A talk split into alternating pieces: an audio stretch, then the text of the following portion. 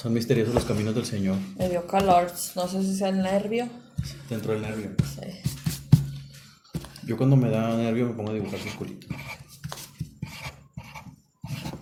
Ay, me da cosa el ruido que hace el lápiz. Ya se me quitó. Yo tomo. Qué buena estrategia.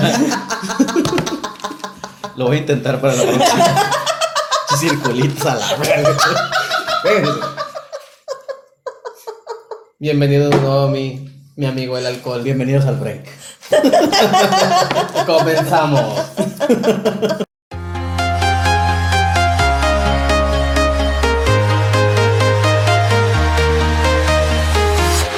I'm walking alone, the streets are empty. ¿Qué onda, banda? Bienvenidos al break. Un episodio más, episodio número 6 del break. Con video. Y a todo color. Y de Porque noche. ustedes lo pidieron. Sí, porque como estaban chingue y chingue que le metiéramos video y pues aquí Cuchillito de estamos. Nuestros dos seguidores que tenemos estaban chingue, chingue que pusiéramos video. Ahí Pues está. Aquí No se estamos. pierden de nada bueno, pero bueno, aquí estamos. Salud. Para los que estén Sí. tomando. Aquí están nuestras caras, nuestras obesidades, menos las de Alejandro, él, porque él es, Él es flaco. él es flaco por naturaleza. Él es de los que traga y no, y no engorda. Odienlo. Ah, pero cómo caga. Ah, no. Pero me unas cacotas. Pues Perdón. Ahí hay el secreto. Salud, estamos grabando en viernes. Es que no lo De veían noche. antes porque pues Siempre estamos pisteando, estábamos, ¿no? pero siempre estábamos, Siempre. no siempre, o sea, los viernes de grabación Ah, es cierto. Pues cuando sí. grabamos los domingos. No, no, no, tomamos. tomamos porque pues es bueno, domingo. solamente agua. Sí, Era agua. a la misa y al break. Era lo que hacíamos los domingos. ¿Por qué no faltamos a misa? Y no, no falten. Ahí dejé. Tienen que dar su diezmo. y recuerden que al Señor le desagrada el sonido de las monedas. Chile No, billetes. Al señor padre. Ah, claro. al pastor. Ay, claro, claro. ya nos van Es a que el pastor ya le falta ir a una unas seis vacaciones. ¿sabes? en YouTube por todas pendejas que decimos. Ah, no, cierto, ya. No vamos a poder monetizar este video con 7 vistas. Puta madre, no mames, estoy bien 10 centavos de dólar. ¿Dónde están? Son 15 centavos por cada comentario, ¿no? Algo así que te dan. La verdad no sé cómo se monetiza realmente. Vi un video de, de este- también vi uno. del, que hace el escorpión dorado, no me acuerdo cómo se llama. Ay, pero eso es una mamada. O sea, sí lo vi yo también porque me puse a investigar cuánto, tipo, cuánto te sale hacer un video. Es una estupidez que se está quejando que le den, no sé, mil dólares por un video que le costó dos mil. O sea, ¿por qué lo sigues haciendo? Es que en realidad todo eso es gratis, o sea, nosotros no estamos gastando tanto. Este, y igual no tiene vistas, no tiene tantas vistas ahorita, pero tal vez después. Pero a lo mejor ahorita que no están viendo ya. Yo vi uno que te explica que es dependiendo de el patrocinador. O sea, de Ah, cuánto quiera poner el patrocinador en ciertos videos. Sí, porque Ahí es donde los puedes ganar más. Sí, de hecho el- hay unos que tienen menos vistas, pero ganan más dinero que otros videos que tienen que tienen más vistas, pero ganaron menos patrocinador dinero. distinto. Exactamente. Por eso cuidan mucho el contenido que suben, ¿verdad? Sí. Sí. De hecho también vipean muchas cosas cuando dicen Tienes palabras o no dicen, por lo mismo porque YouTube no. Hay patrocinadores de YouTube que no que no te permiten. Sería muy difícil para mí no decir malas palabras, o sea, yo las vomito. Para mí sería muy difícil que nos moneticen un video porque está bien cabrón. Pero bueno, ahí vamos empezando. Y bueno, pues el día de hoy traemos tres temas, igual como ha sido Como siempre, en el break. Hay cosas que no cambian para bien. Este, y pues nos gustaría empezar con el primer tema que está muy ad hoc al mes. Ahí está el pinche encendedor. Es que es más, se ve más pro prenderla con la velita. Es que Y es aparte- para más placer. Y como, y como, como es de canela la velita, como que se te viene el, el sabor. Es de vainilla y esta es de rosas, Pinche compañero. sabor que es- los sabores que traigo bien mal pedo. Sí. Yo, le- yo mí Cero me- canela aquí. A mí me supo a canela, ahorita la, la- de hecho la probé, güey, la, la pinche. La cera. Olor. Me equivoqué de copa y agarré la vela. La vela. Aria. Si de repente ven que grito Aria, güey, No está gritándole a la madre de los dragones ni nada de eso. No, mi gata es, ya saben, a lo mejor se hace presente al rato, pero está haciendo su desmadre, entonces hay que Que por cierto ya teníamos dos. Sí, por eso. Yo creo que no hay problema. Son gatos. Los gatos traen vistas. Lo que pasa es que tengo un pan ahí en la cocina y se lo quiere chingar, me quiere hacer gane. La otra vez me hizo gane unos tamales. Y una pinche papa asada, que era mi lonche. Ay, Sí. no, Pinche Aria, qué cosas, qué cosas te odio. No, no la Bueno, no la odio, pero me caíste mal en ese momento. No, imagínate que llevamos los tamales y yo dije, ay, mañana voy a desayunar tamales. Tómate. La morra se tragó como tres Había- tamales. Había un tamal, pero en la caja de arena, güey, así mamalón. Y traía Literal. frijoles. Y luego la pendeja andaba bien enferma después. Por andar tragando lo que no debe. Ah, sí, pero el pinche veterinario gritando como de lo estúpido, ¿verdad? Cuando estaban pinches inyecciones. ¡Cálmate otra vez, pendeja!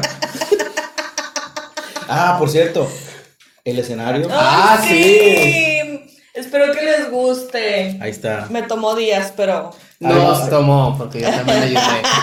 bueno, nos tomó. Estamos contentos. A mí con también, yo no hice ni madres, pero yo les ayudé a elegir el diseño. Sí, esperemos que les guste. Estamos muy orgullosos de nuestra pared. Y sobre todo que nos den sugerencias que quieren ver por aquí, que pongamos, no sé, aquí a, a Sasha Grey aquí sentada o no sé. algo ¿Quién es. Sasha Grey? Sí, cierto, ¿quién es Sasha Grey? Continuando con el programa, el primer tema que traemos el día de hoy es muy ad hoc al mes, pues estamos en el mes de octubre, va bien el Halloween y pues vamos a traer temas de este tipo como siempre. Siempre Ya, se la sabe. Ya te la sa. ¿Y cuál sería el primer tema? Para, bueno, antes de eso, güey, qué grosero de mi parte, no los he presentado. Bueno, mi nombre es Ray Navarro y estoy aquí con... Alejandro Serna. Y Ale Rey. Y ahora sí, Sí. podemos Muy proceder con el primer tema. ¿Cuál sería? El primer tema es muy de aquí de, de Monterrey. De Nuevo León. De, de Pues hecho, sí. sí, de Nuevo León. Este, sí, de hecho, sí. De Y Nuevo que de León. hecho en su tiempo cuando pasó la noticia yo creo que fue nacional. Sí, güey. Sí, de hecho, sí. Pero ya, ya se quedó, con el paso del tiempo se quedó aquí. Oye, que yo creía que había sido como, no sé, como en el 2000, algo así. Y no, No. fue hace un chingo. Sí, ya tiene rato. Entonces, ¿por qué, como en esos años, lo traían mucho? Es que siempre ha estado vigente, siempre ha sido un tema como muy polémico. Sí. Pero ¿qué tema es? Ilumínanos. El tema que les traigo el día de hoy, mire usted, es la casa de Aram, de Aramberry, perdón, porque lo pronunciaba mal. Y creo que todos han escuchado hablar de la casa de La casa de Aranberry, claro. Pero pocos saben la historia. Yo la verdad des- desconozco. Es como la casa de los tubos, también muchos saben qué es lo que pasa ahí, pero la mayoría de la gente de aquí de Monterrey desconoce la, la historia. Ok. Muy bien, les traigo la... Voy a dividir el tema en dos partes. Primero voy a dividir lo que es el tema de, pues, qué, qué pasó, quiénes vivían, qué, qué fueron, qué fueron los hechos que pasaron ahí, Ujú. años, fechas y todo eso. Y después, después de, que fue cuando ya empezó la se gente... está fumando solito. Que fue... La leyenda. Sí, ya la leyenda y que las cosas que se empezaron a escuchar. ¿Vale? Muy bien, empecemos. Pues la casa de Aranberry, pues todo. Aranberry. Ar- Ar- Aranberry, lo siento. Continuamos. Todo comenzó el 5 de abril de 1933 en la casa ubicada en José Silvestre Aranberry, con el número 1026 Oriente, cerca del barrio de la Luz. ¿Saben dónde está el barrio de la Luz? Está Yo- en el centro, ¿no? Sí, ¿dónde está la casa? No sabía que se, que se llamaba así el barrio. Yo tampoco sabía que se llamaba así el barrio, la verdad. O sea, sí sabía que estaba en el centro, Ujú. o como su nombre le dice, ¿verdad? Como... Pero no sabía que estaba en ese Es barrio. la colon- colonia centro y pues antes se, se me, me- me imagino que antes se dividía Sí, era como por ejemplo la independencia era el, o bueno, parte de la independencia del barrio San Luisito, le empezaron a Así decir. es. Porque, de, de- de hecho, el correo de Monterrey de ahí viene. Ah, cierto. ¿Oh, Por- sí, o sea, mm, tomaron ahí el barrio San Luisito porque la gente, mucha gente de San Luis Sí, que venía a vivir aquí a Monterrey en busca de mejores oportunidades, se fue a vivir a la independencia. Ahora, de- ahor- ahorita dijiste que venían. Ya no vienen de San Luis para acá. Siguen llegando, dejen de invadirnos, por favor. Ya no cabemos en los camiones, ya no cabemos. A mí me caen bien Ya los no Luis. cabemos, o sea, ya no cabemos. A mí me caen con madre, te limpian muy bien la casa. Ah, em, prosigue. Muy bien, en este domicilio vivía la. En este domicilio vivía la familia Lozano Montemarro, Montemayor. Montemayor. Su apellido es de Bolengo. Pues el día había comenzado pues para la familia normal, como de costumbre, el jefe de familia, Delfino Montemayor, pinche nombre mamelón. Fino. Delfino. Ah, Fino. del- Delfino, Delfino. Sí, pero pues dice. Don Fino, Don Fino. Don Fino Montemayor. Se despide para ir al trabajo. que su trabajo en ese tiempo era la maestranza, con lo que investigué era, pues me imagino que la maestra. Su esposa, doña Florinda Antonia Lozano, de 54 años. Y, y el hijo se llamaba Kiko. No, nada más tenía Ah, una hija. Kika. Casi, casi. La... Mientras todo esto pasa, o mientras todo esto pasaba en las mañanas, la hija de ellos, que se llamaba Florencia, para acabarla de chingar. No, No. miento, Florinda, perdón. También como la mamá. Como la mamá, Qué originalidad. ya sé. Estaba dormida a estas horas de 19 años en esa época. Ok.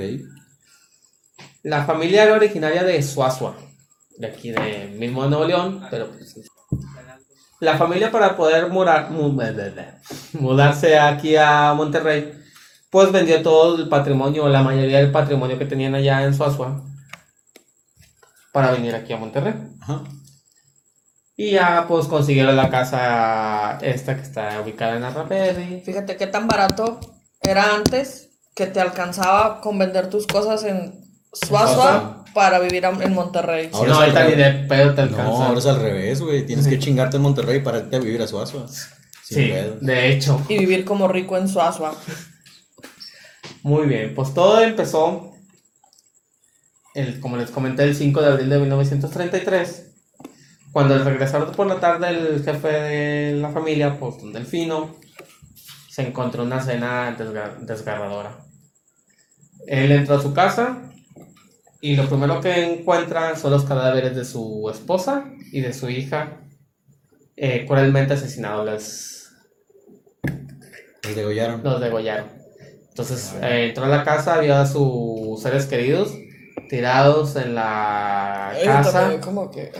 este, con todo, pues, sangre por todos lados, pues ya sabes que tipos Sí, sí, sí. este, en el yugular y todo el pedo. Entonces, este, pues, y de inmediato habla la policía, llega la policía y la policía de inmediato deduce que ha sido un robo porque faltan pertenencias. Había, ¿se acuerdan que les comenté que habían vendido el, mat- el patrimonio para que tienen socio para irse a vivir a Monterrey? Claro. Pues tenían dinero todavía de eso, de la venta de lo que habían... del- Hasta le sobró. O sea, de, de lo, de lo Sí, que, de lo que vendieron, vendieron. todavía tenían ahí guardado. Sí, todavía tenían ahí guardado. Y faltaba dinero en... De, de eso. Entonces de volada deducieron que era... Un O sea, robo. fue, fue un robo. Porque ya ves que hay otras veces en que asesinan De- gente. dedujeron. Sí, dedujeron. Y no se lleva nada. Y no se lleva nada. Entonces ahí dices, no, o sea, es- iban por este cabrón. O sea, no iban por el dinero. Correcto. Y las autoridades de ese tiempo quedaron sorprendidas por la manera salvaje que fueron asesinadas. Digo, ahorita últimamente ya hay crímenes que Peores. peores, ya encuentras desmembrados y todo el pedo. Es que Pero aquel para la, eh, sí, sí, no para la época, o sea, no era común y no, o sea, fue noticia por nacional de lo que pasó. La línea de investigación que siguió la policía pues fue investigar a los familiares. Porque la puerta no había sido forzada, lo que quiere decir que las víctimas conocían a sus agresores. Correcto. Y este fue un detalle que guió al detective Inés González. Es hombre. Nombre de vieja, pero es hombre. ¿Cómo se llama? Inés. No, sí hay señores que se llaman Sí, Inés. anteriormente Don- don en Inés- esa don Inés. época. Sí. Sí, había. Digo, ahorita para los millennials, a lo mejor dicen, ah, no mames, pinche pendejo, mi mamá Inés. No, pero sí, sí se. Sí se Pero de hecho, había época, muchos, sí. había muchos nombres como que. Iba a decir bisexuales, pero eso no tiene nada que ver. No, No, llama Unisex. unisex. Unisex, No bisexuales, unisex. Ahorita hay más bisexuales, ya no. Que unisex. Que unisex. Sí. Muy bien. En- la policía encontró un rastro de sangre que salía de la casa del crimen con rumbo a otro domicilio situado a pocos metros. Ajá. Que este domicilio que estaba situado a pocos metros era de un familiar. Entonces siguieron. Estos pinches asesinos no hicieron nada por ocultar sus pinches pasos. O sea, no mames. Pues es que han de haber dicho Bueno, en también la época. 1933. que Ahorita de chingados. Mindhunter, vean Mindhunter si quieren asesinar a alguien. Para que. No, no. No, güey, no. No asesinen, muchachos. No, asesinar mata, no lo hagan. Sí, literal, mata. ¿Eh? A veces me pierdo en sus comentarios. Ay, me voy a atravesar, con Ah, permiso. Una vez una morra me dijo, güey, a veces me pierdo en tus ojos. Le digo, ¿en serio? Me dice, sí, güey, porque uno me mira para allá, yo tengo que ir para acá. Entonces está cabrón. Dato perturbador. Muy bien. Prosigamos. Continuamos. Prosigamos. En lo que estaba, Joaquín. Dos de los asesinos resultaron ser sobrinos de la señora Florinda. Y hallaron el botín en el negocio que estaba a pocos metros y No todo, que era una manches. carnicería que estaba ahí en el mismo barrio de la luz. Siguieron el rastro de la sangre y encontraron a los asesinos. Y ahí encontraron el. Una, la pierna de la señora ya la estaban Casi, vendiendo. casi, pero. O sea, encontraron este. El El, dinero. el- el dinero y todo. Y dices, no mames, o sea, es lo que te digo. Bueno, también para la época, me imagino que no había tantas series policiales. No, Eh, la gente estaba un poco perdón. menos, de- estaba más desinformada que ahora. Sí. sin pedos. Eh, entonces, por eso yo creo que estos asesinos pendejos, pues, no hicieron nada por ocultar sus pasos. Muy bien. Uno de los asesinos, llamado Gabriel, confesó que planearon el robo y que tuvieron que asesinar a las mujeres para no ser reconocidos. O sea, ellos al principio no querían este Matarlas. matarlas, pero como lo reconocieron, o sea, por el dato que les dije que los dejaron pasar, que, que lo que quiere decir que los, las víctimas conocían a sus agresores, las tuvieron que asesinar. No manches. Y, o sea, dos sobrinos, o sea, dices, no mames, o sea. Y luego por ¿Qué? chingados 50 pesos que tenían ahí guardados. Bueno, no pero a lo mejor en 1933 50 pesos era un chingo de dinero, ¿verdad? Sí, sí, sí. Pues yo creo que era que como 100 mil pesos. Más o menos. A lo mejor, sí, más o menos, aproximadamente. Oye, pero también se dieron cuenta por lo del perico, ¿no? Bueno, esa es otra versión que voy a ver más adelante. Hay dos versiones. Esa es como que una tipo la, la leyenda, ¿no? Sí, hay eh, una de las versiones es, es, o sea, es esta que estoy diciendo, que es como que la oficial. La y está policial, la sí, policial, digamos. y está la versión que dicen que se dieron cuenta de que habían sido ellos porque el perico, el cotorro, no sé, gritaba, no me, ga- no me mates, Gabriel, di- diles, que no- Gabriel. Gabriel, diles que no me maten, Gabriel, diles que no me maten. Ok. Y ya la policía de ahí empezó a investigar y se dieron que cuenta que un- uno de los asesinos, o sea, un familiar se llamaba Gabriel. De hecho, hay corrido de la casa de Arhamberry. Oye, ese yo no me sabía eso del perico, está bien No. cabrón. No. Sí, Por es- eso yo me acuerdo Wow. mucho de esa historia, porque estaban, dice y dice lo del perico. Sí, No mames. es una de las. O sea, es extraoficial, vaya. Eso. Es otra de las versiones. ok. Total, los, los delincuentes fueron reconocidos. Fueron, eran cinco. Y ar- dos eran sobrinos de, De ellos. de la señora. Y fueron arrestados. Y fueron ejecutados cuando fueron arrestados. Utilizaron el, el plan fuga. ¿No sepan qué es el plan fuga? No. Sí, se- sí han de saber, pero a lo mejor no saben el nombre. Entonces lo voy a decir. Que se van corriendo y les disparan. Cuando sueltan a los delincuentes, los llevan, por ejemplo, a un lugar, un terreno baldío o algo así, y los liberan para que les vete o así, y ya cuando van corriendo, les disparan por atrás. Entonces Pues la es lo que policía. hacían los nazis, ¿no? Mm, No, los nazis sí los ejecutaban. No, los nazis sí también les decían, córrete, vete. Sí, no. Y Es que yo, creo que ellos, yo creo que los nazis inventaron muchas formas de, de Sí. matar, güey. Chingo. Pedos. Este, pero estos sí los policías, cuando, ¿por qué? Porque yo ya reportó, no, es que se quiso escapar y lo, Sí, tuvo sí. que matar. No, sí, sí, sí. O sea, ahí ya estaba justificado el haberlos as- asesinado. Muy bien. Los ejecutaron en una loma llamada de la Santa Cruz, que está situada enfrente de un ce- del cementerio de General Sasua. Yo sí he pasado por ahí y he pasado seguido. Ya tengo, bueno, hace como unas dos o tres semanas pasé por ahí, pero no sabía, o sea, yo no conocía esta historia. Es como les comenté en un principio. Todos conocen esta casa y todos, pero pocos saben lo que. El trasfondo, o sea, sí. sí, exactamente. lo- la, la historia que hay detrás. Ujú. Porque no, no es muy conocida y más en estos tiempos. O sea, todos saben, hablan, no, es que se escuchan cosas y se escuchan alaridos. No, y es que ya no, no es algo que te digan en las noticias. Sí, o sea, exactamente. Pues No, es que tienes que aparte fue algo que ya tiene tiempo que pasó. Después de que ejecutaron a los asesinos, fueron expuestos para calmar el hambre de justicia que pedía la sociedad regiomontana en ese entonces. Claro. O sea, los pusieron ahí como que mensaje, mira, esto es lo que pasó por andar haciendo estas chingaderas. para que le pienses este dos veces antes de, de hacerlo.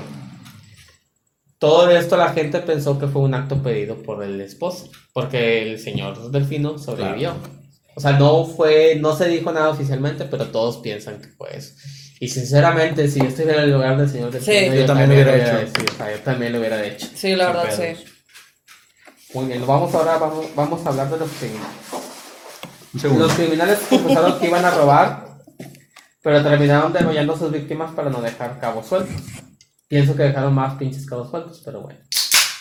Es que, bueno, nada, más quería decir es que para abrir mi chave. Ah, ok. Continuamos.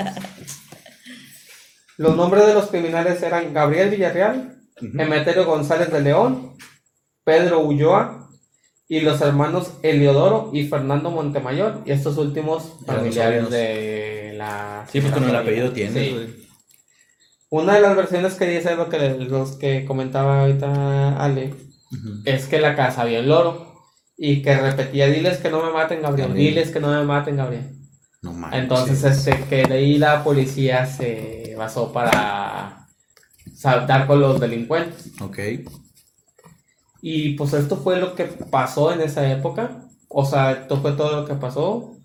Fue un robo, mataron a las... Yo, fíjate, yo pensaba, y me acuerdo que en la prepa estaba una vez, estuvimos hablando con unos amigos, y decía, no, es que la casa de Rambero van a tener un chingo de gente, que no sé qué.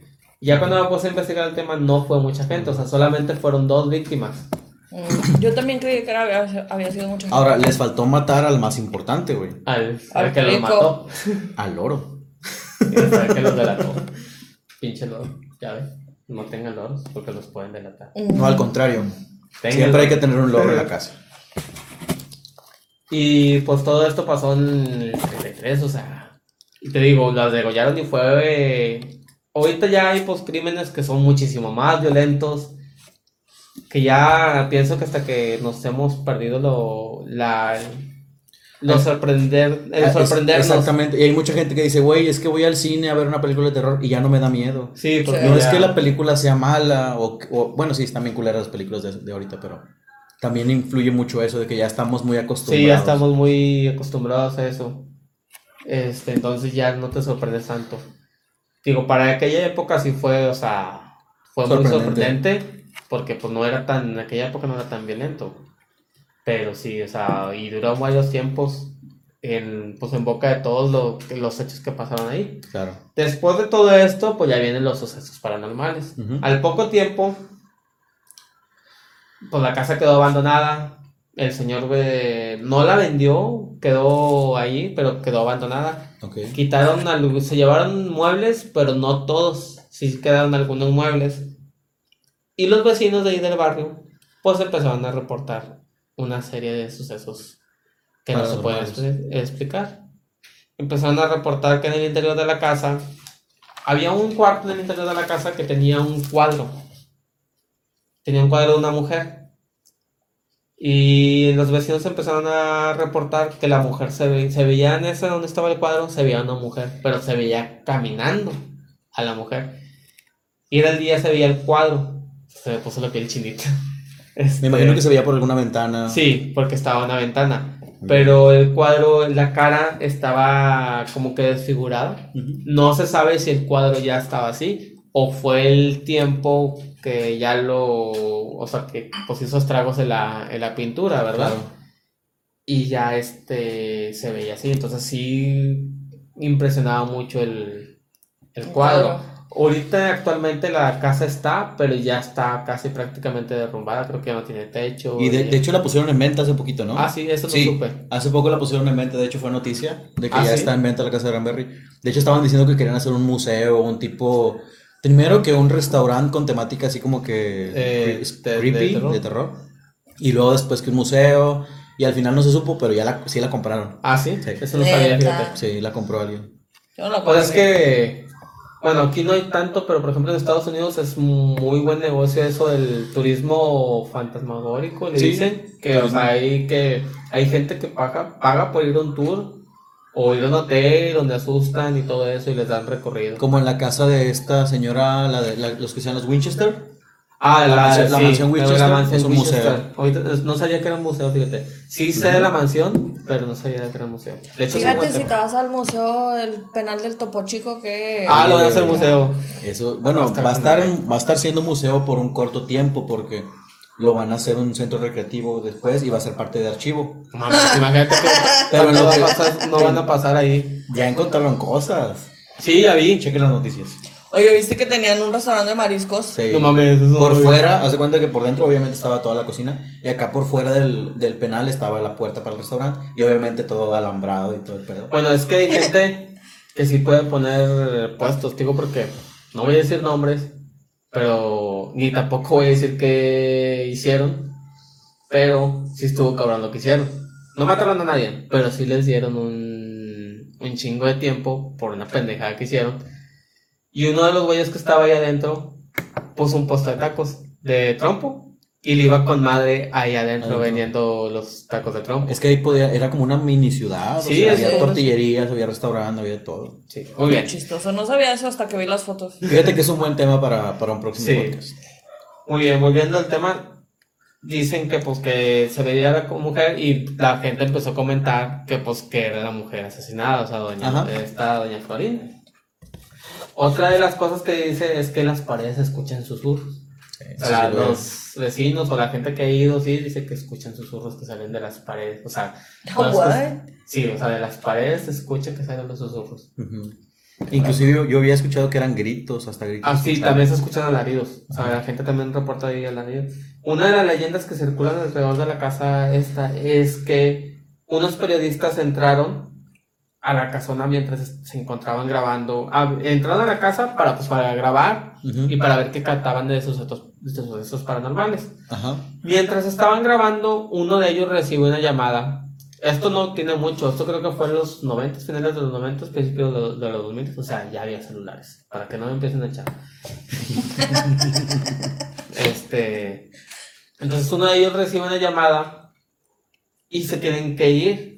Entonces los, los hizo abandonar el, el lugar.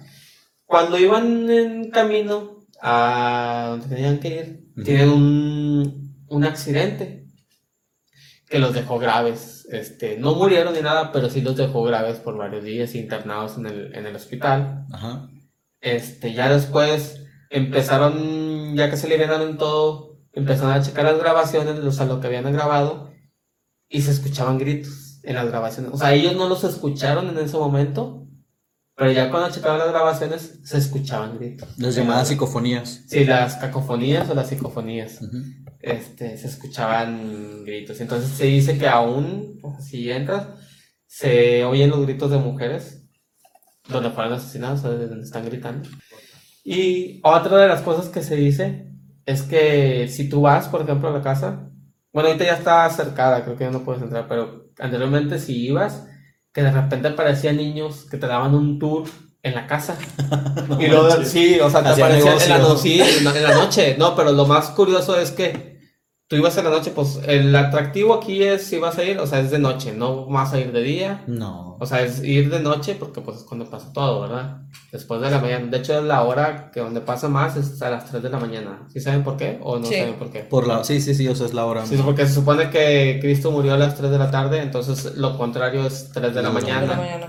Y es la hora, es la hora donde está menos fuerte Dios o algo así se puede decir, y es donde pueden est- estar más activos las entidades de bajo astral. Que pasa lo mismo con la noche de Halloween, que es como que la noche en que está más propenso a que, Ajá. a que se Sí, de presenten ese tipo de, hecho, de cosas. de hecho va a ser tema para el próximo podcast. Te voy a, eh, ya que se acerca la fecha, eh, los orígenes del Halloween.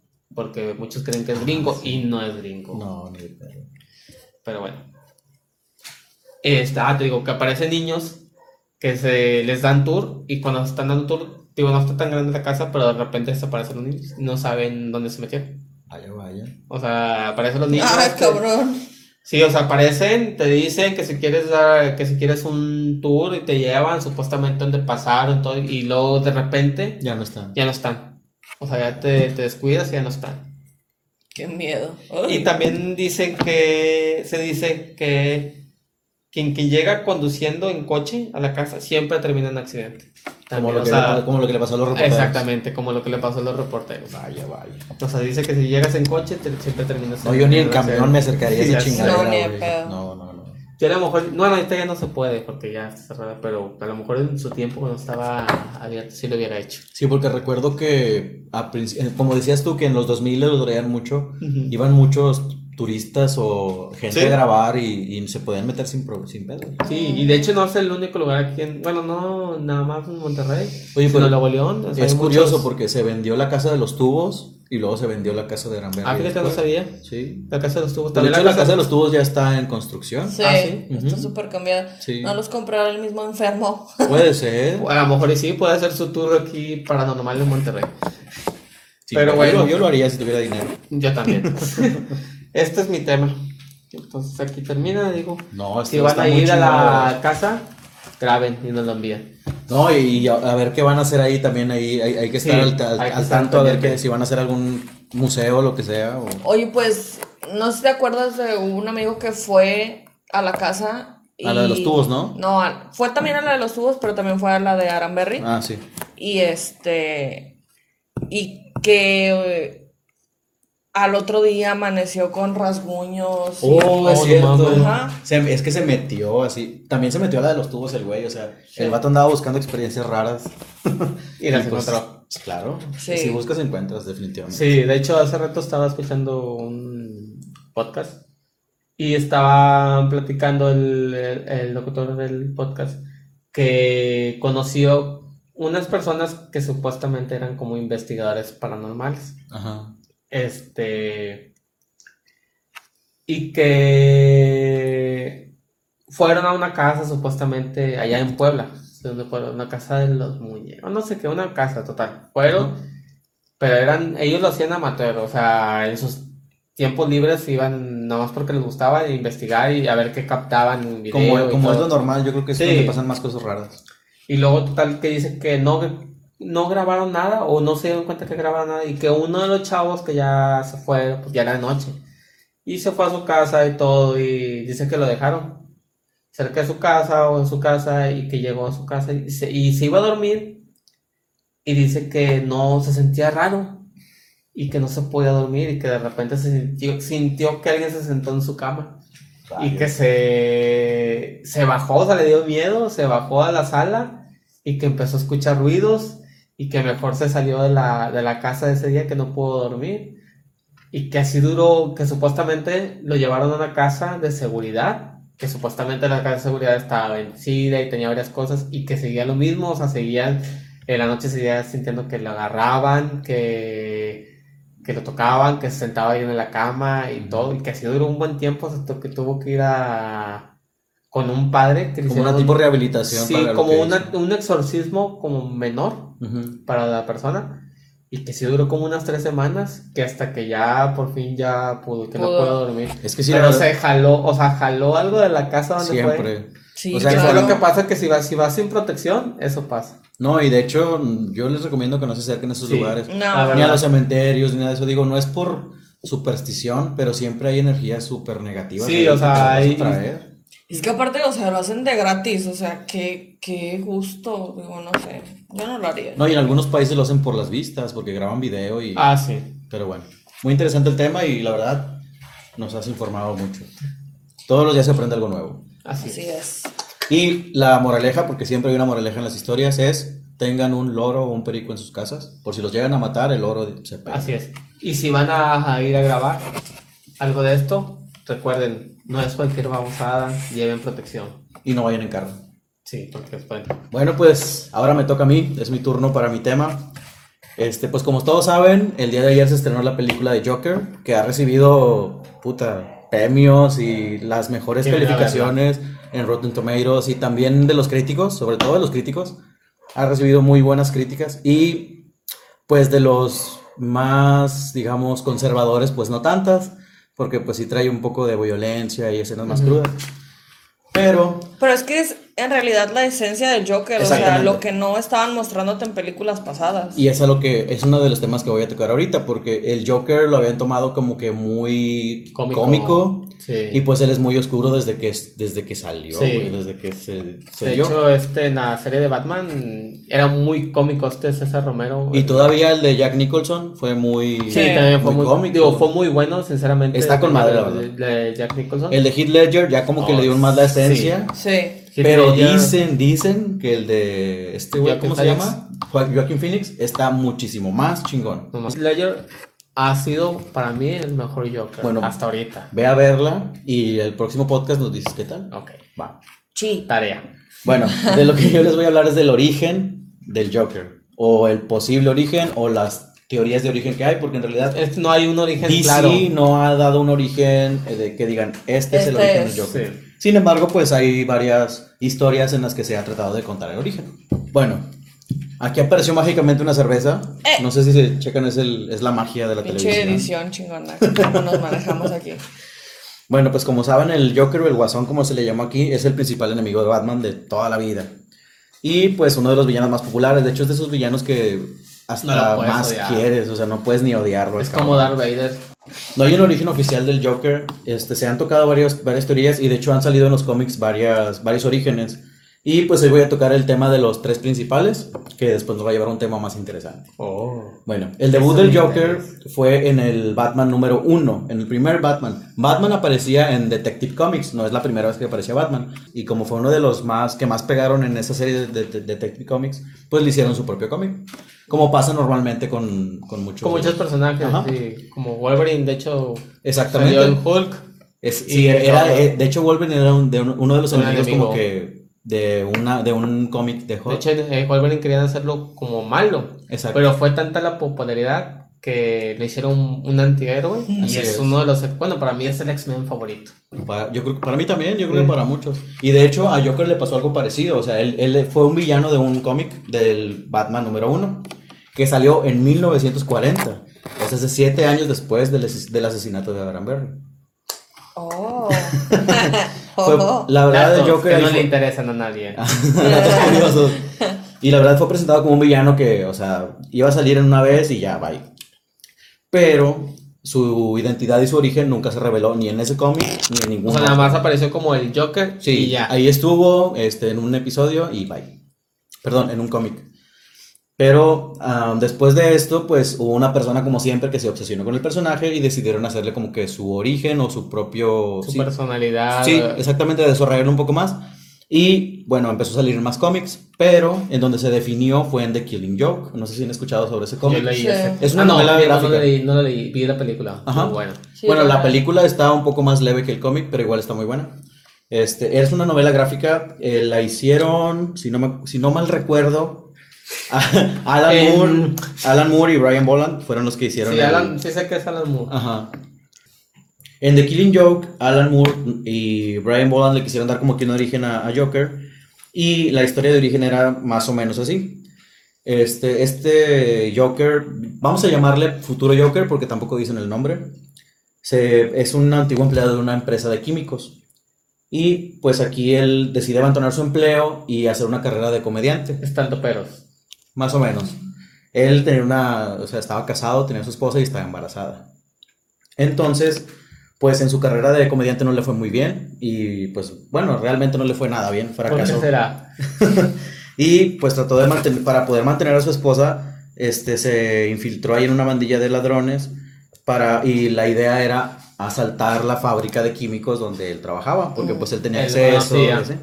Para que no lo reconocieran, él se disfrazó con una capucha roja.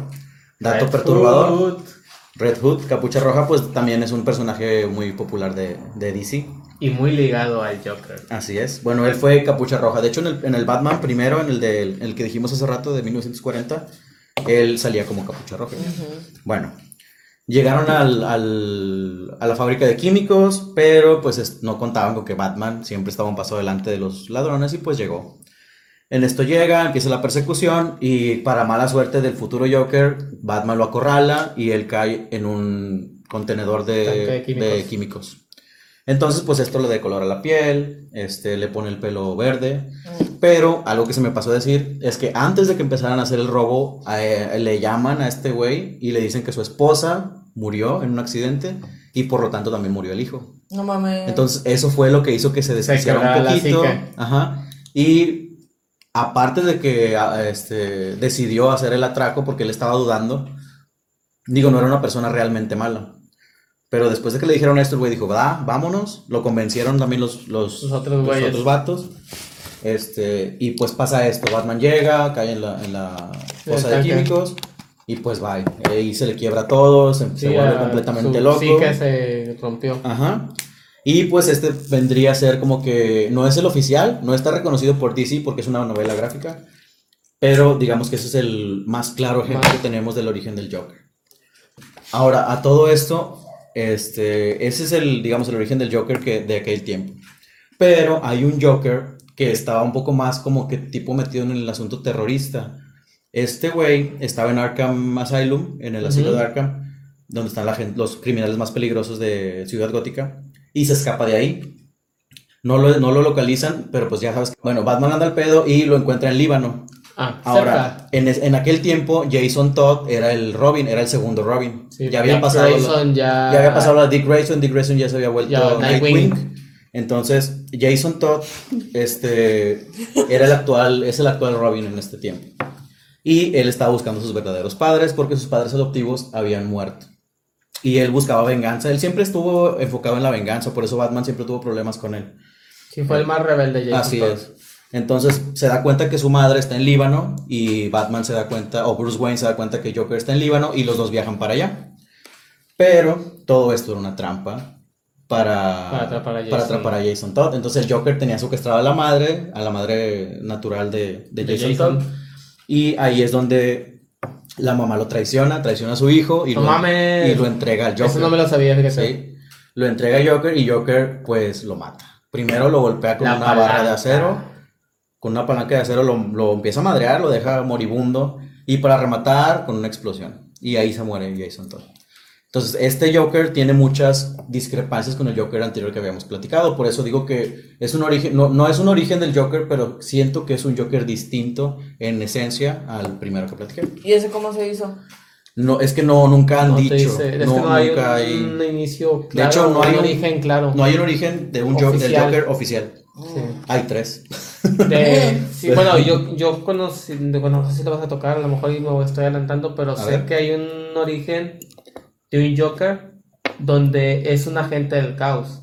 O sea, que tiene poderes mágicos. O sea, es Ah, una... ah, sí, sí, ese sí lo voy a tocar. Ah, ok. Yo no digo nada más. El que se supone que el Joker es la mamá de Batman. Ese, ese es un universo alterno. Ah, es un universo En alterno. el que, haz de cuenta que no se Batman- muere. así el es, en el, en el asalto, en vez de matar a los padres, matan, Matan a al- la- matan a, Bruce. a Bruce Wayne. Y ahí el, el papá se, se vuelve también loco, se, se vuelve un poco loco, pero se Thomas hace un Wayne se Batman, hace Batman. un Batman más oscuro y la mamá se, se vuelve completamente loca y se hace yo. Es esta comic eh, Eso es, Flashpoint. eso es parte, parte de Flashpoint. Por culpa de Flash pasan todas esas Sí, pendejadas. así es. Pero bueno. Pinche Flash siempre cagándola. Ya que Jason Todd muere, este, después de esto, Ra's al Ghul, no sé si lo ubiquen, Sí. es un villano también de... es- Es el es el suegro de Batman. así de es, más adelante se vuelve su suegro. Este, entonces, el Ra's al Ghul se siente culpable porque él fue el que le dio el dato de que... Ah, Joker. De que, sí, para el Joker, de cómo localizar a Batman.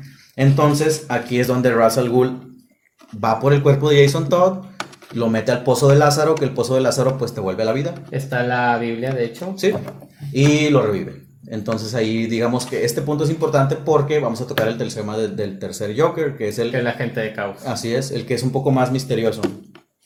Bueno, este Joker lo llamaremos el Joker inmortal, porque se supone que en la época colonial encontraron un meteorito en Ciudad Gótica, que todavía no era Ciudad Gótica, obviamente, y este meteorito tenía una sustancia que es la misma que está en el pozo de Lázaro y que le da la inmortalidad a Ra's al Ghul. Y este pozo lo encuentra un llamado hombre pálido. Entonces él lo encuentra y pues es afectado por el, por el La químico, por la sustancia y se vuelve inmortal también. Y se supone que este hombre ha, ha estado vivo por cientos de años y es uno de los Jokers o es ta- también uno de los orígenes del Joker. Él así se hizo y por eso es que te eh, Batman o Batman nunca lo ha querido matar, pero él ha estado en situaciones muy peligrosas, ha estado muy herido y ha estado a punto de morir y nunca muere. Siempre se regenera por este tema de que tuvo contacto con esa sustancia que está parecida al, al pozo de Lázaro.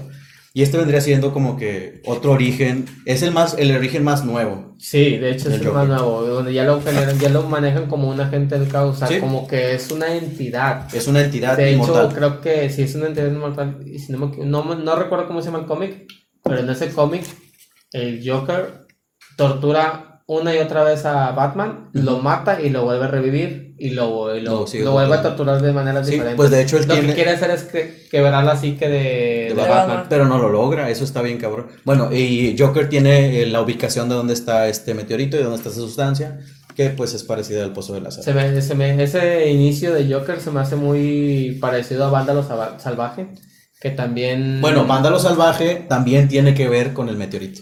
Sí. O sea, está Vándalo Salvaje, Ra's al Ghul y el Joker Hombre Pálido. Son los tres que fueron afectados por ese cosa. Bueno, ¿Sabes de qué estamos hablando? No, la verdad no. bueno todo, esto, todo esto se engloba en una cosa. Yo soy más Marvel que DC. Sí, de hecho, yo también. Yo también, pero es el, Batman. el Joker es otro pedo. Y ahorita que decías que fue con el que más batalló, creo que ahorita está batallando más con Damian Wayne que con Sin Jason pedo, Todd. sí, pero porque es su hijo, güey. Sí. Está cabrón. Y, y de hecho es, es el hijo de, Re- de Batman Talia al con, Ghul. con Dalia al Ghul, o sea que es la, la hija de Ra's al Ghul, que es un villano, o sea, ahí es donde chocan los, los caracteres de ellos.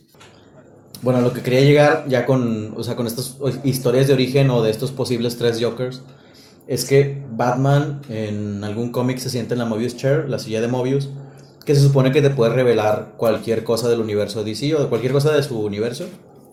Y le pregunta, este, como te digo, que está obsesionado con el Joker, le dice, "¿Quién- relación tóxica. Así es.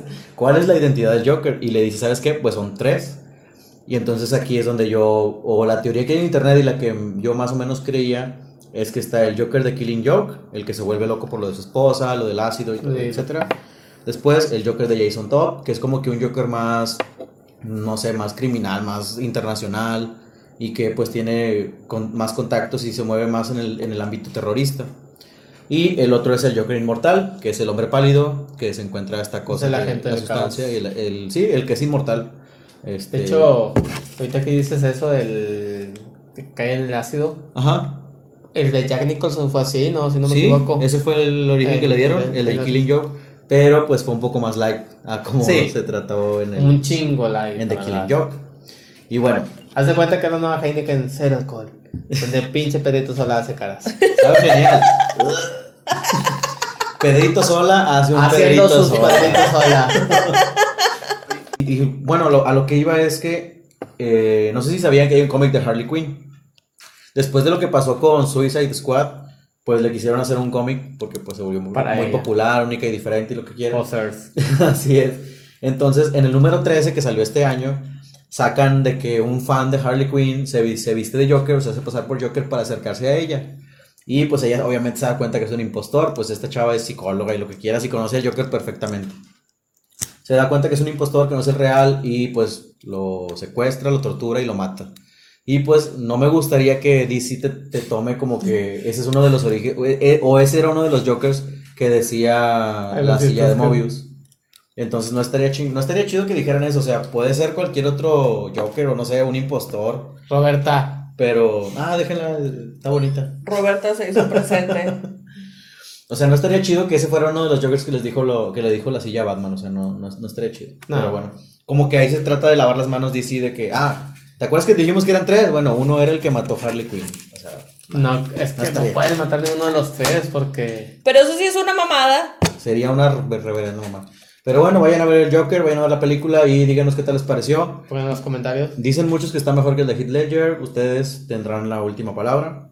Y pues yo también quiero ir a ver si puedo ir a verla en estos días para comentarla en el próximo podcast. Sí, de hecho sería buena tarea. Sí, y pues bueno, ese fue mi tema. Espero que les haya gustado, que se hayan informado un poquito. Y si quieren saber más, pues A Ale le encantó. Está tan asombrada que no comentó Que no, nada. no entonces- tengo palabras. se quedó sin palabras. No, la verdad es que a mí se me hace muy confusa toda la historia del Joker. O sea, todas las historias. De hecho, es muy confusa. Sí, Sí. bastante. Y pues sí, o sea, tipo, está chido aprender. O sea, yo, yo la verdad tengo muy poquito tiempo en este mundo de los cómics, Ajá. pero me gusta mucho aprender. Está muy padre. Y proseguimos con el siguiente tema. Yo voy a hablar de los viajes astrales. ¿Es de cuando andas bien acá, bien astral o cómo está el pedo? Pero, Mira, sí, o sea, eso quería aclarar. Un viaje astral no es cuando te pones bien astral. Y luego no. te subes al metro. Ajá. No, así no. No, ese no es un viaje astral. Tampoco es considerado como parálisis de sueño. Es distinto. Es muy súper No distinto. mames, que me pasó hoy. Oh, la parálisis de sueño. Y tampoco es eh, sonambulismo. Ok. O sea, no, nada que ver. Un viaje astral, de hecho, es muy poca la gente que tiene acceso a ellos sin entrenarse. Ajá. Y hay gente que se entrena para tener viajes astrales. Ok. Para, por ejemplo, la que se entrena es porque ellos quieren como que tener respuestas del futuro, este, conocer nuevos, nuevos, o sea, vaya, así que nuevos mundos o así, Ajá. porque pues obviamente este plano de la Tierra no es el único, Así hay es. más. Entonces, este, esta gente lo, lo usa para eso, para informarse, o sea, para muchas cosas. O a veces simplemente para tener la experiencia. Ajá, la ¿no? experiencia. Que que de hecho estuve viendo como testimonios y muchos eran de que, o sea, sí lo hice por curioso, curiosa, pero no lo volvería a hacer. Porque sí es algo muy cabrón. Aparte, tienes el riesgo de que te traes algo. O sea, te, te traes a alguien contigo o algo. Ajá. A mí estuve como que de lo, de lo que investigué, como que las similitudes, a mí me pasó la semana antepasada, sí, estaba dormida y yo por lo regular batallo mucho para quedarme dormida, o sea, no me quedo dormida luego, luego. Antes sí tenía esa habilidad cuando no tenía responsabilidades, claro. este, Este, Cuando tenía estrés, veintitantos cuando no era un adulto, este, pero ahorita ya no. Digamos a los seis meses. Sí. Sí, así es. Algo así. Un aproximado. Entonces, este, yo estaba dormida y Es neta. en, en eso escucho, yo empiezo a escuchar, me acuerdo súper bien, o sea, yo estaba súper consciente de lo que estaba pasando, pero cabrón. Es- empiezo a escuchar dos voces de hombres, entonces yo estando ahí, yo volteo y veo a los hombres, estaban vestidos como como de ingenieros, por así decirlo, Ajá. y de hecho ¿Casco? estaban hablando, de- no, traían camisa así de cuadritos, pantalón de mezclilla, los dos eran de pelo negro, delgados. Ok. No vi sus caras, sí eran altos.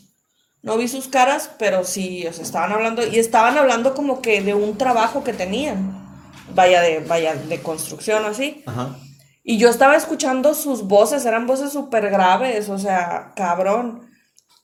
Y en eso ya me di cuenta que yo ya no me podía mover. Entonces eh, veo como alguien en la orilla de mi cama me quiere jalar. Entonces yo en eso volteo y veo a, mi- pues, a mi novio dormido y yo quería mover a mi novio Sí, y para- yo no podía. Para que te despertes. Ajá. Entonces yo era como que por favor, o sea, despiértame, pero no, o sea, según yo lo tocaba, pero no podía. Entonces en eso yo le gritaba a la persona que, por, oye, por favor, sac- o sea, déjame en paz. Y nada más me hacía así que no. No. Entonces me seguía jalando y en eso siento como me sacan de mi cuerpo y yo me vi dormida. O sea, cosa que jamás me había pasado. Me vi dormida, vi a mi novio dormido, estaba, o sea, de, así de lado él, yo estaba boca arriba. Y luego en eso veo mi cuarto. Y veo mi espejo, yo por lo regular tengo un espejo acá, o sea, del lado, del lado derecho. Pues el espejo ahora estaba en medio, estaba exactamente enfrente de mí. Yo me vi reflejada Ajá. y atrás de mí vi a alguien. Era como que un, un señor pelón, así de esos, así arrugadito, feo. Pero no le distinguiste la. No, no le vi la cara, no. Entonces en eso yo empiezo como que a gritar y luego escucho que alguien pasa en la calle chiflando porque mi cuarto da a la calle. Entonces veo esto, escucho que alguien chifla y yo decía, es que sí estoy consciente, o sea, estoy escuchando todo. Y después de eso me vuelven a meter a mi cuerpo, me vuelven a sacar y yo así como que, güey, o sea, porfa, ya párale. Ya. O sea, yo estaba súper asustada, te lo juro que hasta recé un Padre Nuestro para ver si funcionaba. No funcionó, o sea, no, nada de lo que hacía funcionaba.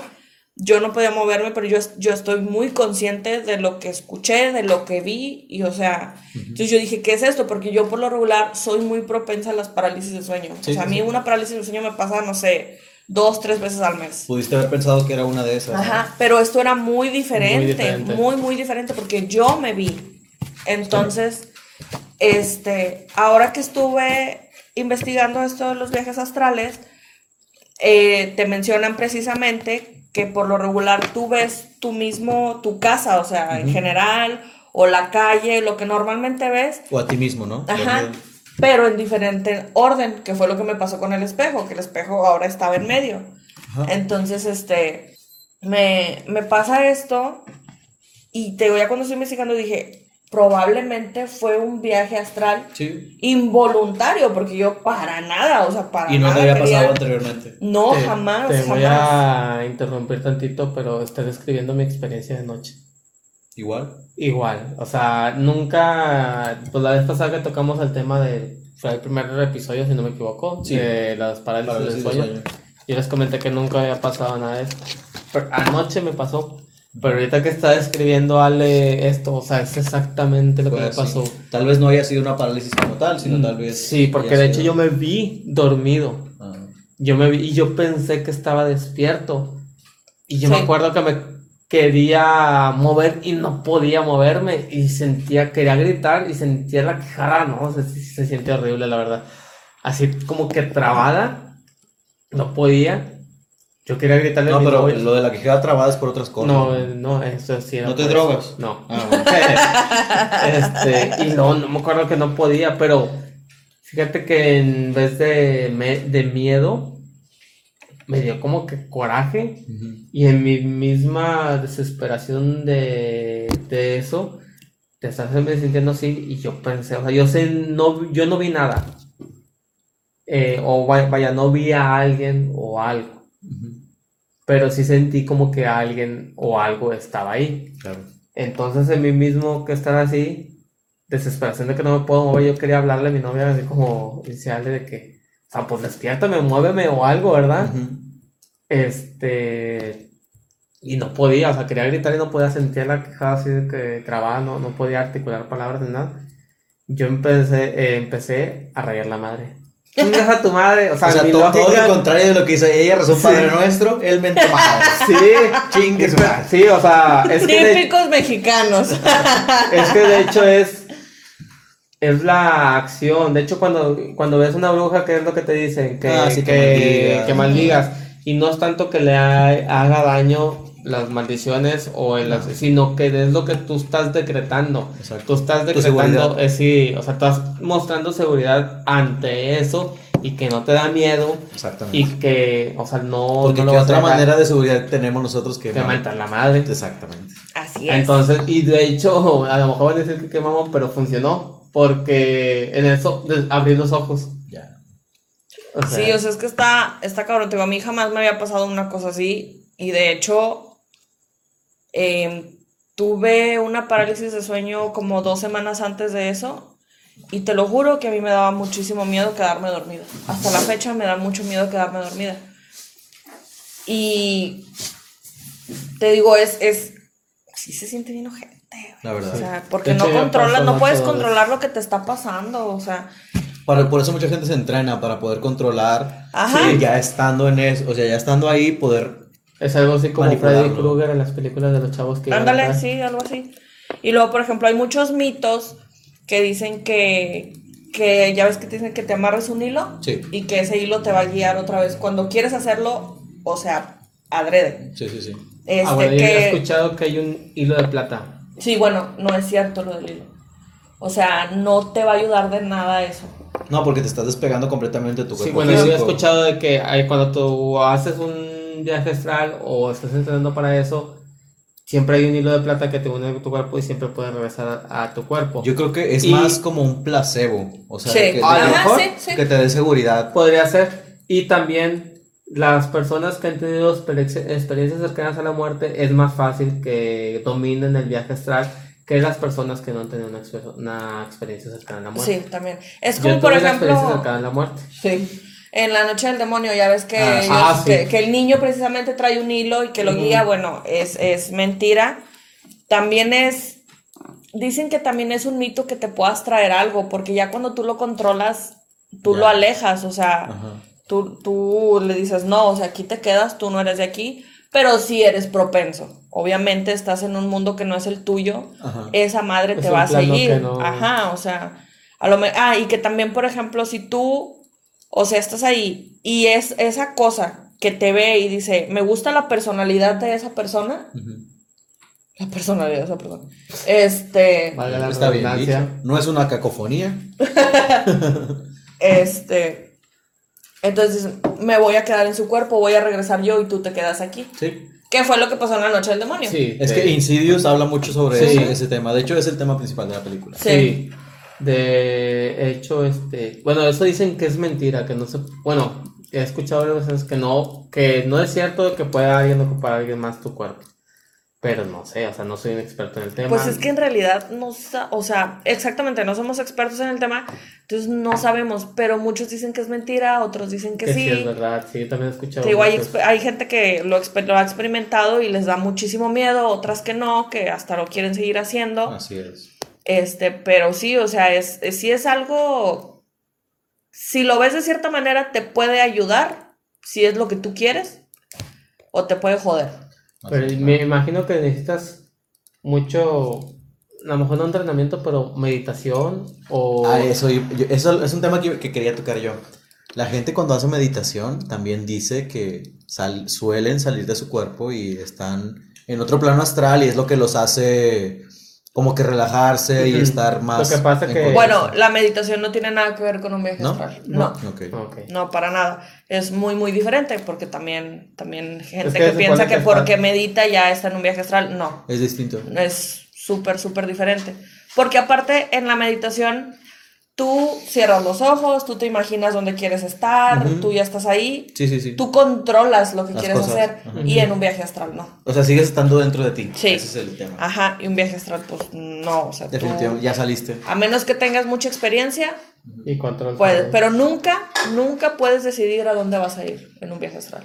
O sea, no, eso es algo que no controlas. Ok. Puedes estar en tu casa, puedes estar en la calle, puedes estar en un, a lo mejor, no sé, en un río, en un Y es monte, que whatever. tengo entendido que eso tiene, no tiene un límite de espacio temporal, o sea, puedes Ajá. estar en el mismo espacio pero en otro tiempo. Sí, ¿verdad? Ah, de hecho, sí he escuchado eso. Ahorita que dijiste, hay gente que lo practica para ver en el futuro. En el futuro o inclusive Sí. en el pasado también. Sí, Ajá. para adivinar, digo, no pueden ver mucho a futuro, pero sí pueden ver, eh, no sé, unas horas o unos días a futuro y pueden, este, pero que yo sepa, es con una persona, o sea, no pueden adivinar el futuro de otra persona, o No, sea, es el tuyo. tuyo. Ajá. Sí, ajá. O sea, es el tuyo, no puedes así como que, ah, el tarot, o sea, como un tipo de tarot de viaje astral, de que yo te voy a adivinar lo que va a pasar en tantos días de tal persona con utilizando el viaje astral. No, o sea, es el tuyo. Ok. Ujú, Así es. Muy bien. Entonces, o sea, en realidad, pues es que tú, tú tienes la decisión. Si tú no eres propenso a eso, tienes la decisión si lo quieres hacer, si no lo quieres hacer, o sea, cosas así. Pero yo creo que es más cabrón la gente que no lo, que no sabe que Es lo tiene, porque te pasa de la nada, o sea, tú puedes estar toda tu vida, o sea, normal, sí, o sea, durmiendo normal, por así decirlo, y un día te pasa, que fue lo que me pasó a mí. Sí, sí, sí. Digo, ya no me ha pasado, espero que no lo va a pasar porque yo sentí horrible. También. Pero miente la madre. No, y pero fuera de, chi- fuera de eso te despertó la curiosidad y te pusiste a investigar. O sea, Ajá. probablemente estés preparada para la próxima vez que te llegue a pasar. Sí, así es. Porque si llega un punto que, por ejemplo, también en la parálisis del sueño, si te pasa mucho, a lo mejor puedes como que hacer el intento de controlarlo y puedes mover tu cuerpo, o sea, fuera. Pero ya en, en un viaje astral también puedes hacerlo, Sí. pero es más difícil. Sí, claro. Tienes que volver en, en- a tu cuerpo. Ajá. Eso es básicamente es. lo que pasa. Sí, porque en una parálisis no sales de tu cuerpo. No, todo lo de la parálisis de sueño Es- es mental, ajá.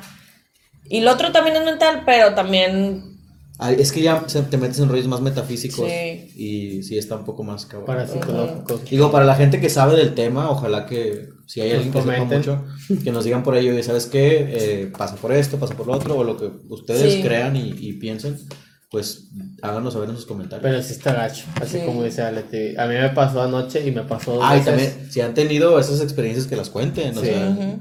Sí. Por ejemplo, un testimonio que vi fue que la chava también, o sea, le pasó así de la nada y que ella creyó que estaba despierta, ella incluso creyó que era sonámbula porque dice, yo me desperté, yo vi el pasillo de mi casa y yo caminé, entré al baño, vi gente, entonces yo dije, pues, es- o sea, sí me pasó.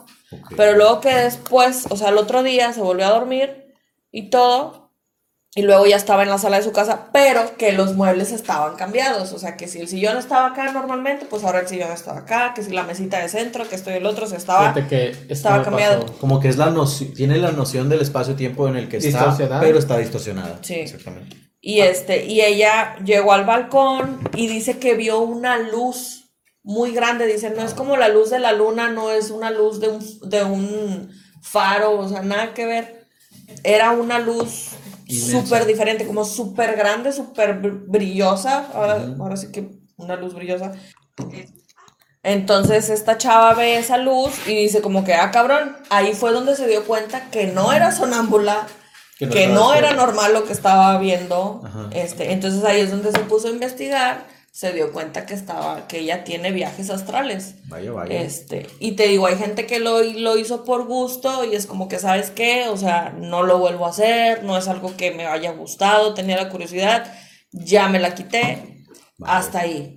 O sea, un viaje astral es delicado porque corres el riesgo, eso sí, corres el riesgo de no regresar. O sea, Como la preferencia es como el coma, el... Sí. No estaba muerto, pero tampoco. o sea, Es como, a a veces también, o sea, si te quedas pensando de que estará en coma o qué pedo, algo pasó ahí. Sí. Digo, estuvo una experiencia cercana a la muerte, tal vez se perdió en algún momento. Sí, sí. que de hecho es lo que maneja en la trama de la película esa, o sea, que el niño no Se que se cae. haya perdido, sino que un demonio lo, Lo tenía atrapado, sí, no podía regresar porque lo tenía atrapado. Sí. Y daba indicios porque él hace esos dibujos de que Sí. en las noches salgo de mi cuerpo y me voy a volar. Sí. Ajá. Sí, pero él cre- es que también le dicen a los a los ah, se me olvidó. A los viajes astrales se le dice sueños lúcidos también, que son. Ah, es cierto. sueños lúcidos que un sueño lúcido es este Pero es que no, es que yo tengo entendido que el sueño lúcido es cuando tú sabes que estás soñando y que puedes controlar ese Ah, sueño. Sí. Pues sí, es que es, es eso, o sea, un viaje astral ya cuando lo controlas, pues lo puedes tomar un sueño lúcido. Porque mira, yo, yo me acuerdo que una vez estaba soñando, este, que estaba, no sé, eh, yo volví a ser niño y estábamos en un parque. Y yo me encontraba una vasijita con oro. Entonces yo abrí la vasijita y estaba con oro y yo ya estaba consciente de que estaba soñando. Entonces yo agarro el oro y me lo empiezo a meter a las bolsas ujú. del pantalón. Cuando despierto, lo primero que hago es buscarme en las bolsas a ver si tengo las, las monedas. las monedas. Yo a eso yo le llamaba un sueño lúcido porque yo sabía que estaba soñando y estaba actuando de acuerdo a lo que a mi pensar. Ajá. Así era. Sí, fíjate que yo, bueno, no es, no sé si no sueño o no lo recuerdo, Ajá. pero por lo regular no, no soy así de, de soñar. Pero me ha tocado sueños en los que en los que no sé que estoy soñando, que de repente es que todo cabrón era un sueño. Ujú. Y, pero eso me pasaba más que nada cuando era niño, cuando estaba más chico. Y lo me ha tocado sueños en los que yo sé que estoy soñando. Exacto. Esos son los buenos. Sí, Así es. Y pues, en realidad es básicamente esto, porque si, si nos adentramos, no, hombre, este tema puede durar Sí. horas. Igual que nosotros. Ajá, así es. Este, pero sí, o sea, esto es básicamente un viaje astral. Si ustedes han tenido alguna experiencia así, pues nos pueden decir. Cuéntanos. Este, si lo quieren hacer, pues con mucho cuidado, investiguen antes de, precauciones y todo, porque es una cosa súper delicada. O sea, si es más, no es, por ejemplo, no es, vuelvo a lo mismo, no es la parálisis de sueño, que pues, o sea, alguien, no sé, como que te está haciendo así, Ni ya te suelta y se va a la chingada. Exacto. Ni tampoco como la meditación de que tú estés Ajá, consciente. sí, o sea, que tú estás consciente a dónde quieres ir, qué quieres hacer, o sea, no. Un viaje astral sí es un, es un Es tema un más delicado. Pero- Y es un Puedes- riesgo, digo, que puedes correr o no. Sí. La verdad, Puedes- yo no les recomendaría que lo hicieran porque Sí, sí, está muy también no. cabrón. Ujú. Y no, yo digo, yo viví anoche y dos veces. Y la verdad sí está muy gacho. Sí, sí, es una cosa bien fea. Yo jamás, jamás había pasado por eso. O sea, Y, no sabía que, es- que lo que había sentido anoche o lo que vivía anoche era un viaje astral. Hasta ahorita que lo va diciendo. Y ahora, ¿no viste si había alguna estadística de que al menos una vez en la vida les pasa a la gente? o No es, no es como la parálisis de sueño, que al menos una vez. Sí, de la parálisis del sueño sí hay una Porque era el estadística 80% que de las sí, personas al menos una vez en Les toda ha su vida les pasado. pasa.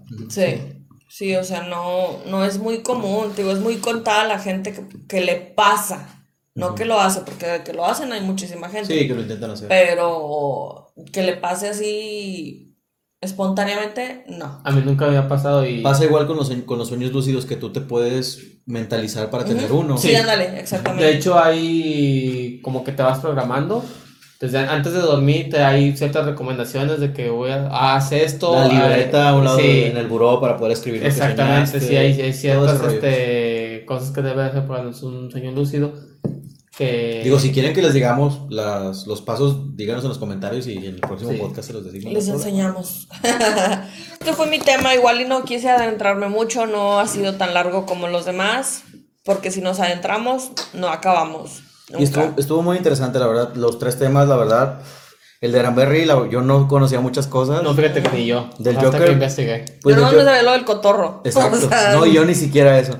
Y de Joker, pues esperemos que les haya gustado el- los orígenes que pudimos contar aquí. Si quieren investigar, háganlo, tanto de lo de Aranberry, de lo del Joker, De los lo viajes de las- astrales. los viajes astrales. Ujú. Y si han tenido experiencias con el Joker, cuéntenos. Ah, no. Pero bueno, cualquier cosa que nos ¿Saben algún otro inicio del Joker? digo? Ándale, que tengan algunas Igual. teorías, que me quieran corregir en algo, háganlo porque eso es lo que alimenta el podcast y el ahora el video también. Que esperemos que les haya gustado esta nueva versión. O sea, Y la pared sobre todo. Sí, la pared. Ah, no, a mí me encantó, la verdad. Que no es una tabla periódica, es un ecualizador. Porque mucha gente dijo, es una tabla periódica. Y que no, no, es un Y ecualizador. todos están prendidos. Oh, no, no, no. Oh, no, no, no, no, sí, así es. Ahora, si quieren que pongamos a Sasha Grey aquí, insisto, díganos y aquí la pongo. ¿Quién es Sasha? sí, sé quién es Sasha. Todos sabemos. Sí, claro. Es la prima de Mia Khalifa. bueno, pues espero que les haya Mia gustado. Ya prometemos estar ahora sí cada semana. Ya. Ya hici- que hicimos un juramento. de que ya no. como el de sangre. bandera, bandera de México, líbranos de todo mal. Amén. Así es más o Ruega menos por nosotros. Ruega por nosotros. Sí. Y pues esperemos que les haya gustado mucho, que los temas les hayan gustado mucho, que hayan sido de su agrado. Que si tienen algún comentario, alguna corrección o algo, la verdad es que yo al principio que empezamos a grabar, ya que supe que, que No estábamos grabando, sí. este, entró el nervio. Me entró la nervia. y sí, o sea. Es diferente. Aquí le traía la mano y le daba un beso. No te me rajes, no te sí. me rajes. Es que fíjate que cuando grabábamos solo, solo el audio era como que yo me Sí, siento pues un poco hay más seguro porque yo, yo me siento seguro de mi voz, me gusta.